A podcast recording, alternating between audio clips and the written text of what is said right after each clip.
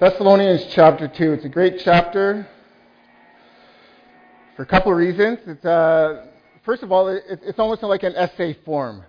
There, there's an introduction, and Paul states his theses, and then he's got his argument the body, and then there's uh, this beautiful conclusion, uh, and then it ends with a wonderful prayer. It's also great because it's challenging, right? It deals with some uh, very challenging. Um, it offers many questions, right? That, that uh, we need we need to answer, like who is the man of lawlessness, and what does Paul mean when he says that the man of lawlessness will set himself up in God's temple when there is no temple building in the last days? What does it mean that the, the, the son of uh, the man of lawlessness will be revealed? And who's this he who will prevent him from being revealed until the appropriate time. And what is this lie that t- Paul talks about in this chapter? So I'm going to do my best to try to answer those questions um, in the light of my studies and what I truly think the Bible teaches on these.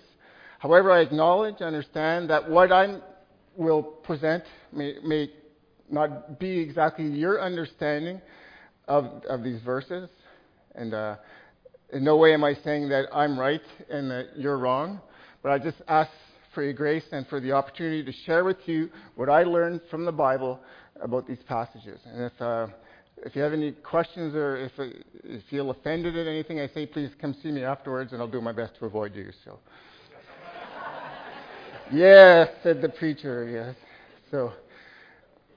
Let's pray. Heavenly Father, we just thank you for this wonderful letter from Paul, the second letter to the, to the Thessalonians, to this beautiful, faithful church, Lord Father, uh, the beginning of your kingdom of God here on earth. we just uh, thank you, Lord Father, for their um, for the love for one another, as we re- read in the letters, and Lord Father, just for their obedience to your instructions.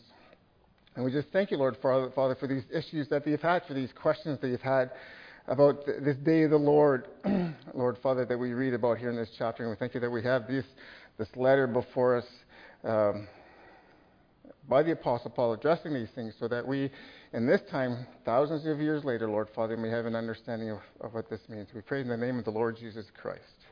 Amen. 2 Thessalonians 2.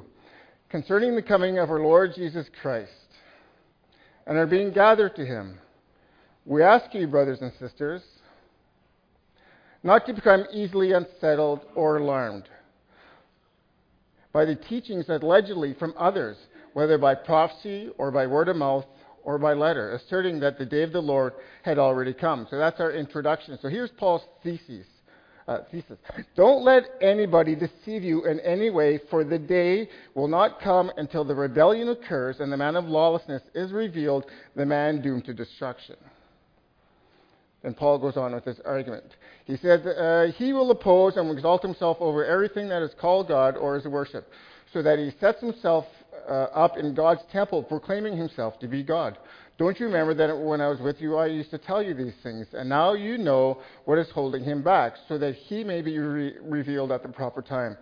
For the secret power of lawlessness is already at work, but the one who now holds it back will continue to do so till he is taken out of the way. And then the lawless one will be revealed, whom the Lord Jesus will overthrow with the breath of his mouth and destroy, uh, uh, sorry, and destroy by the splendor of his coming. The coming of the lawless one will be in accordance with how Satan works. He will use all sorts of display of power through signs and wonders that serve the lie, and all the ways that wickedness deceives those who are perishing. They perish because they refuse to love the truth and so be saved. For this reason, God sends them powerful delusions so that they will believe the lie, and so that all will be condemned who have not believed the truth but have delighted in wickedness. But we, um, but we ought always to thank God for you, brothers and sisters, loved by the Lord, because God chose you as firstfruits to be saved through the sanctifying work of the Spirit and through belief in the truth.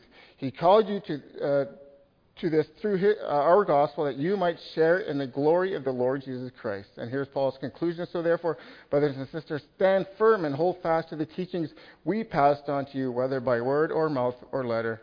May our Lord Jesus Christ himself and the God our Father, who loved us and by his grace gave us eternal encouragement and good hope, encourage your hearts and strengthen you in every good deed and word.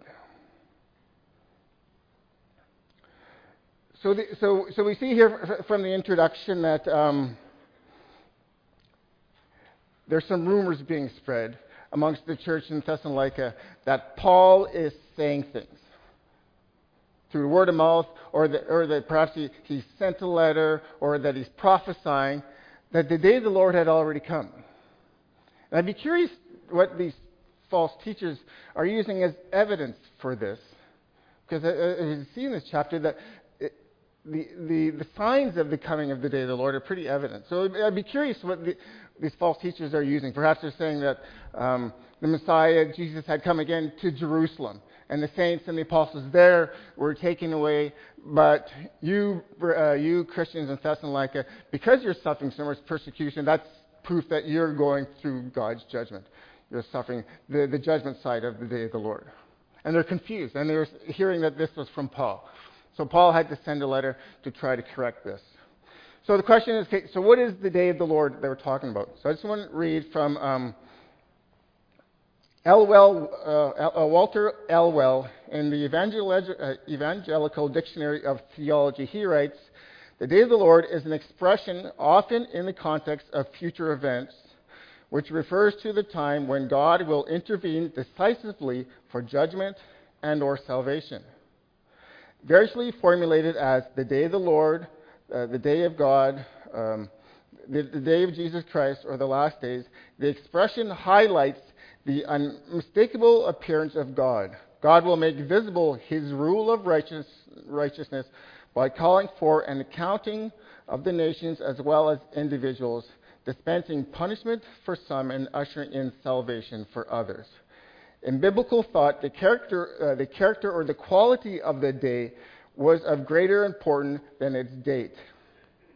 Predominant in the divine in, uh, intervention is the awesome presence of the Almighty. His presence totally dominates human existence, pales, uh, uh, pales before, um, I'm sorry, human existence pales before this giant reality. So uh, I just want to read um, one passage on, on, this, just to give us some uh, wonderful idea of what, it, what the day of the Lord looks like in the symbolism of uh, of poetry, if you would. Malachi 4 Surely the day is coming, it will burn like a furnace. All the arrogant and every evildoer will be stubble. And the day that is coming will, be, uh, will set them on fire, says the Lord Almighty. Not a root or a branch will be left to them, but, uh, but you who are, sorry, but for you who revere my name, the Sun of Righteousness will shine with healing in its rays, and you will go out and frolic like well fed calves. Then you will trample on the wicked. They will, be, uh, they will be ashes under the soles of your feet on the day when I act, says the Lord Almighty. Remember the law of my servant Moses, the decrees and the laws I gave him at Horeb for all Israel. See, I will send the prophet Elijah to you before the great and dreadful day of the Lord comes. He will turn the hearts of the parents to the children, and the hearts of the children to the parents, or else I will come and strike the land with total destruction. So we see some very um, in, intense imagery there on both the, the, the, judgment and the vengeance side of that day, and also on the salvation and re, the, you know, the fulfilling of the covenant with, with, Abraham to bless all the nations of the world in that. So, th- so this, is a, this is a big thing for the, for the Thessalonians to hear that this day has come. So Paul has to try to correct this. And so, so his thesis is don't be deceived. For the day will not come until the, the rebellion occurs and the man of lawlessness appears. Right? So that's our big question. Let's ask that question. Who is the man of lawlessness? Uh, one of our brothers spoke on a similar topic not that long ago, and, and he, he, suggested that when we approach um, things like this, that, that we, we do our research. We follow rabbit trails, he said and go and find out what other people are saying. And we may not agree with what some are saying. He said we may not agree with anything they're saying, but at least we have an idea of some interpretations of what's out there. And I totally agree with that. But I want to add to that, though, because I think that a good Bible student should come up with their own interpretation before doing that. And for them to do that, there's two things they need to do.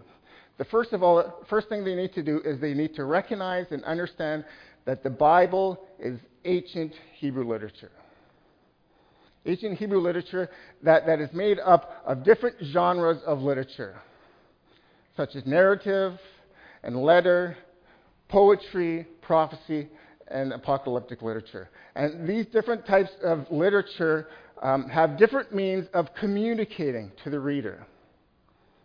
Narrative is storytelling. Letter is prose, right? Just regular conversation.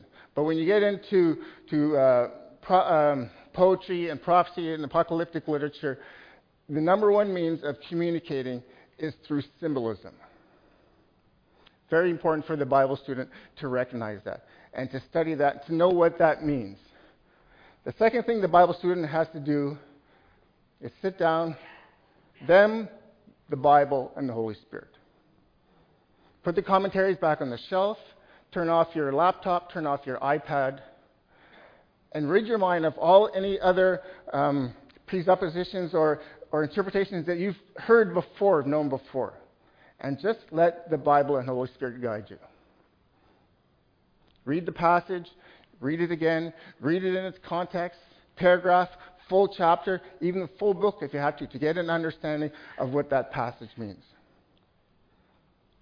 Start making notes. Use your center column reference and concordances for other parallel passages. Use your knowledge of the Bible, of parallel passages, to, find, to, to come up with your interpretation. What does this mean? What does parallel passage mean? Uh, good example, the man of lawlessness. Man of lawlessness. He will oppose and, and stand instead of God. Well, that the, the word the Bible has for opposing is anti. So what do we think? Anti, oh, antichrist, right? So we go where we heard that John's letters. We go to the Antichrist. And see, these are parallel passages. So what John says about the Antichrist are, are parallel passages to what Paul says about the man of lawlessness. So we can determine, okay, I think that th- these are the same. And we do this. So we gather as much information as we can on our own in faith in the power of the Holy Spirit, and we make notes and we come up with our, with our own interpretation. And then we go to the, the, the, the, um, the commentaries and, and, the, and the internet and stuff and see how our interpretations line up with theirs. We may be surprised that perhaps we were way off, perhaps um, we were right in some aspects, perhaps we agree with a lot of other people. And the sources that we use must be good, sound, trustworthy sources. When we're looking up the, the man of lawlessness, if you go into a website where they got a picture of the latest political leader with his horns coming out of his head and 666 and, you know, this is the beast, you might want to stay away from websites like that. Right? Look for, for uh, Bible professors, uh, theologians, you know, people who've taught in seminaries with many years' experience teaching and, and uh, learning the Bible themselves. So that's what I did. And I came up with my own interpretation, and then I went and, and cross referenced it with others, and I was very delighted that there are some very sound teachers out there that, that agree with me. um, excuse me.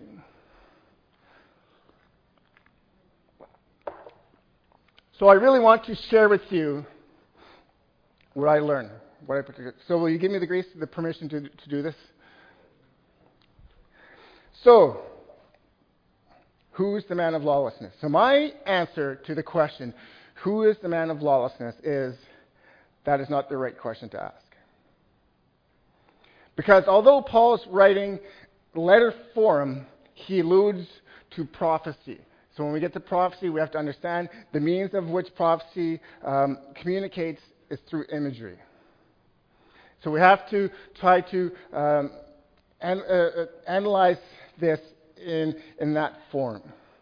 So then, the proper question to ask in this sense would not be who is the man of lawlessness, but what is the man of lawlessness? Because when we, when we come to images like this of the man of lawlessness, the Antichrist, and beasts and whatnot, the Bible very rarely gives the answer to who it is, but it almost always gives the answer to what it is. And when we, when we look at this, the man of lawlessness, the answer to that question is right there in our chapter. And Paul tells us that what the man of lawlessness is, it's the power of lawlessness that opposes God and sets itself up above God. Sorry, I should get that whole verse there.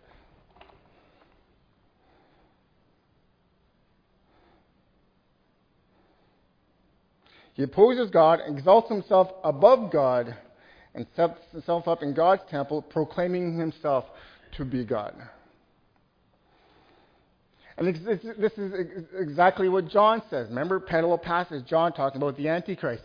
John says it's the spirit of the Antichrist in the world today. And I believe that's what the man of lawlessness is. It's the power of lawlessness in the world that opposes God, exalts himself over God, and calls itself God. And when we, when, and when we think about that, we, we recognize that it's been there from the beginning. We see it there in chapter 3 of Genesis in the form of the serpent, right? Exalting himself over God, preaching lies, deceiving. We see, we see the, the power of lawlessness in Cain in chapter 4 of Genesis when, when, when he opposes God's law, sets himself up as God, and murders his brother. We see the power of lawlessness in chapter 11 of Genesis in those who oppose God's command to go and fill the earth and to stay and to try to build a city and to build a tower and to try, try to build a name for themselves. Of course, we see the power of lawlessness in the book of Exodus in Pharaoh opposing God, Who's this God of the Hebrews? I don't know him. I'm the king. I will oppress these people. And of course, we see the power of law, law, lawlessness in, in King Nebuchadnezzar, who, when looking over Babylon, says, Look at great Babylon that I have made in my power and for my majesty. Then at the beginning of the, go- the Gospels, we see the power of lawlessness in King Herod, when the Magi came to him and said, where is the king of the Jews? And Herod would not have it. And he sent out his men to kill all boys two years and under in Bethlehem and the, in the area around, because he would not have this king reign over him. And if you would have it, the power of lawlessness was there present in the Pharisees and the scribes who opposed Jesus, who sat in Moses' seat, who stood in the temple, and as Jesus said in one of in the parables, said to themselves, "We will not have this man reign over us." And they called Jesus a blasphemer and they condemned him to death. Just like Paul says, doing the work of the doing the work of the devil. It it, it, right? It was, it was the promise in Genesis 3 that the serpent would come and, and strike the seed of the woman. We see the power of lawlessness there. We see the power of lawlessness, of course, in the first century, uh, the, the new church in the Roman Empire, right? Trying to, trying to oppress and eliminate the kingdom of God on earth and, and, and creating Caesar worship. So, now what about the end times? What about this last hour where we are? Where's the power of lawlessness? Again, go back to parallel passages. What does John say about the Antichrist? There are many Antichrists, and where are they coming from? From within the church. They came from within us. Right? And I believe that this is what Paul says when he says that the, the, the man of lawlessness will raise himself up in God's temple. Right? There's no temple, there's no building temple. Where's the temple of God today? It's the church, right? It's the people. The power of lawlessness will raise itself up in the temple amongst the people. And this is what Jesus says in Matthew 24. He says, Many will come in my name saying, I am the Messiah, and deceiving many people. I believe that the power of lawlessness in this hour the, are the many. The many who come forth uh, deceiving the people, the false teachers, um, false messiahs, deceiving the people, raising themselves up before God, proclaiming themselves to be God, suppressing the truth and introducing the lie. or, or, or trying to get people to believe the lie. Right? And this is what, what Paul talks about that the, the man of lawlessness will do many signs, of, signs and wonders. Well, what does that mean? Some people uh, interpret that literally. I'm a, I don't agree with that. Parallel passages. Think where does that where does that come from? Signs and wonders. Well, we go to Revelation 13, talk about the beast from the sea. And John says that he will perform many signs and wonders and cause fire to come down from heaven. Well, where's that come from? Right away we think Old Testament, Second Kings, Elijah caused fire to come down from heaven. Why? If we read, Elijah says, If I cause fire to come down from heaven, you will know that I am a man of God. And I believe that this is symbolism for, for the power of lawlessness in the age to come, that people will believe this teaching, this power, that it is from God. Believing the lie. So, what's the lie? Paul, it's, it's what, we, what we said. It's, it is humanity, or giving humanity the impression that they can oppose God, exalt themselves over God, even make themselves to be God, and they will not perish, as it says in Genesis 2. That's the lie. The lie is that there is no day of the Lord that there is no condemnation, that you can oppose God. And in, and in, New Testament times, that translates not believing Jesus, right? Because Jesus is God's agent for judgment and for salvation.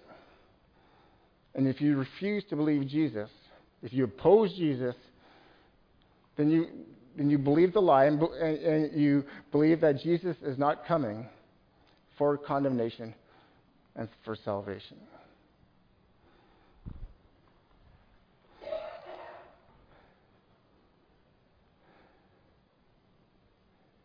These last verses are just amazing. Verses 13 and 16. But, but, we ought, but we ought always to thank God for you. We, we, read, we read that in, in chapter 1. Paul says, we thank God, uh, yeah, Paul says, we thank God for you for your faithfulness. And now Paul says, we ought always to thank God for you, brothers and sisters, loved by the Lord, because God chose you as first fruits to be saved through the sanctifying work of the Spirit and through belief in the truth.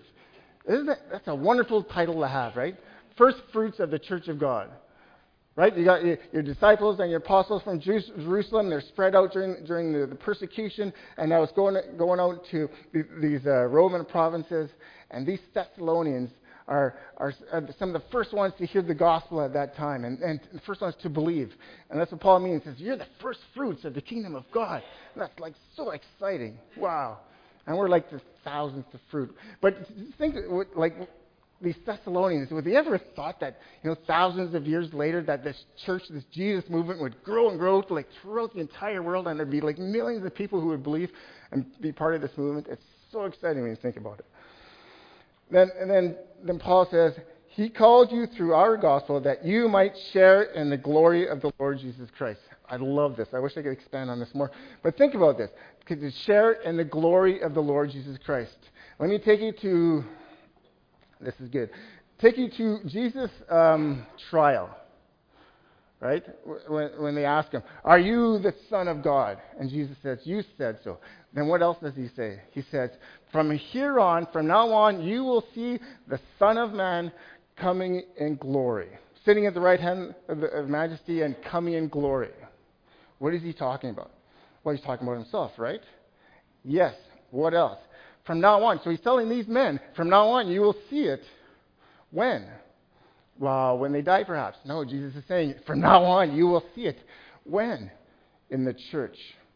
If you go to Daniel 7 and, and, Daniel's dream, and with, with all the beasts and stuff, but in Daniel's dream, you hear about the Son of Man and how he'll be exalted to the right hand of God, and, his, and he'll, he'll receive his kingdom and come in splendor. And then Daniel approaches one of the beings there in this vision him for the interpretation. And the interpretation is the Son of Man are God's holy people. So when Jesus tells the, the, the, the scribes and Pharisees, the Sanhedrin, that from now on you will see the Son of Man coming in glory, it's his church. And that's what Paul's saying here. He says, You will share in the glory of the Lord Jesus Christ. Futuristic, yes. Present, absolutely. God's, God's kingdom is here, His glory is here through us. What a wonderful position we have in Jesus to share in His glory now through His kingdom reign on earth. And Paul's conclusion So then, brothers and sisters, stand firm. I think it's one of two, two of Paul's favorite words. You see it through, through his letters all the time. Stand firm in your faith. Stand firm in Jesus Christ. So now, in the conclusion of this, that you are, you know, uh, do not be de- do not be deceived about the day of lawlessness.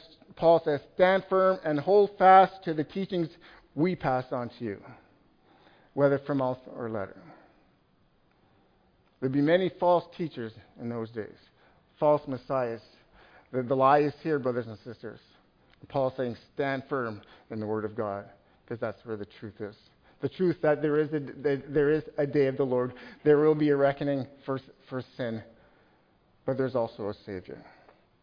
Paul ends with this beautiful prayer May our Lord Jesus Christ Himself uh, and our God and Father, who loved us by His grace, give us inter- uh, sorry, internal encouragement and good hope encourage your hearts and strengthen you in every good deed and word. I just want to close with um, some passages from Isaiah 63 on this day of the Lord. For those of you new to the Bible who've never uh, uh, read Isaiah 63 before, there's some intense imagery here. But just watch for the good news at the end. This is wonderful. This is so good. Isaiah says, Who is this coming from Edom? Edom, symbolic city of God's enemies, uh, from, from Bozrah, with his garments stained crimson. Who is this robed in splendor, striding forward in greatness and strength? It is I, proclaiming victory, mighty to save. Why are your garments red, like those one treading the winepress? I have trodden the winepress alone. From the nations to uh, no one, no one was with me. I trampled them in my anger and trod them down in my wrath. Their blood splattered my garments. I stained all my clothing. It was for me the day of vengeance. The year of my, uh, the year for me to, to redeem had come. I looked, but there was none to help me. I was, uh, I was appalled that no one gave support. So my own arm achieved salvation for me, and my own wrath sustained me. Now, watch verse 6 and 7 here. Uh, the contrast. This is incredible. Verse 6 I trampled the nations in my anger. In my wrath, I made them drunk and poured their blood on the ground. Verse 7 I will tell of the kindness of the Lord. The deeds for which he is to be praised, according to all the Lord has done for us. Yes, the many good things he has done for his holy people, according to his compassion and many kindnesses. He said, Surely they are my people, children who will be true to me. And so he became their Savior. Our Father in heaven, the thought of the day of Lord of the, the day of the Lord is a terrifying thing, Lord Father, for the earth. For you will come and you will eliminate all things that are wicked. You will eliminate this power of lawlessness that is on, has been on the earth since the beginning, deceiving people, Lord Father, telling people that they can oppose God, that they can exalt themselves over God, that they can be their own God. And they can do so without any worry of condemnation or judgment from you. But Lord Father, you have sent your truth into the world, your spirit, your son, proclaiming truth that yes, there is a day of the Lord and that judgment is coming. But there is salvation. There is a Savior through the Lord Jesus Christ, that we may believe in Him, that we may believe the truth, and through this belief and through the sanctifying power of the Spirit, Lord Father, we may be saved from this day. And this day may not be a day of judgment, but a day uh, of salvation for us, a day of the fulfillment of your covenant with Abraham, that you will bless the entire world. And Lord Father, then you will make all things new, and it will be perfect. Your perfect kingdom will come to earth, and you will dwell with us here. Until then, Lord Father, help us to remain faithful to you in all things, in all things that we say and do in Jesus Christ. Amen.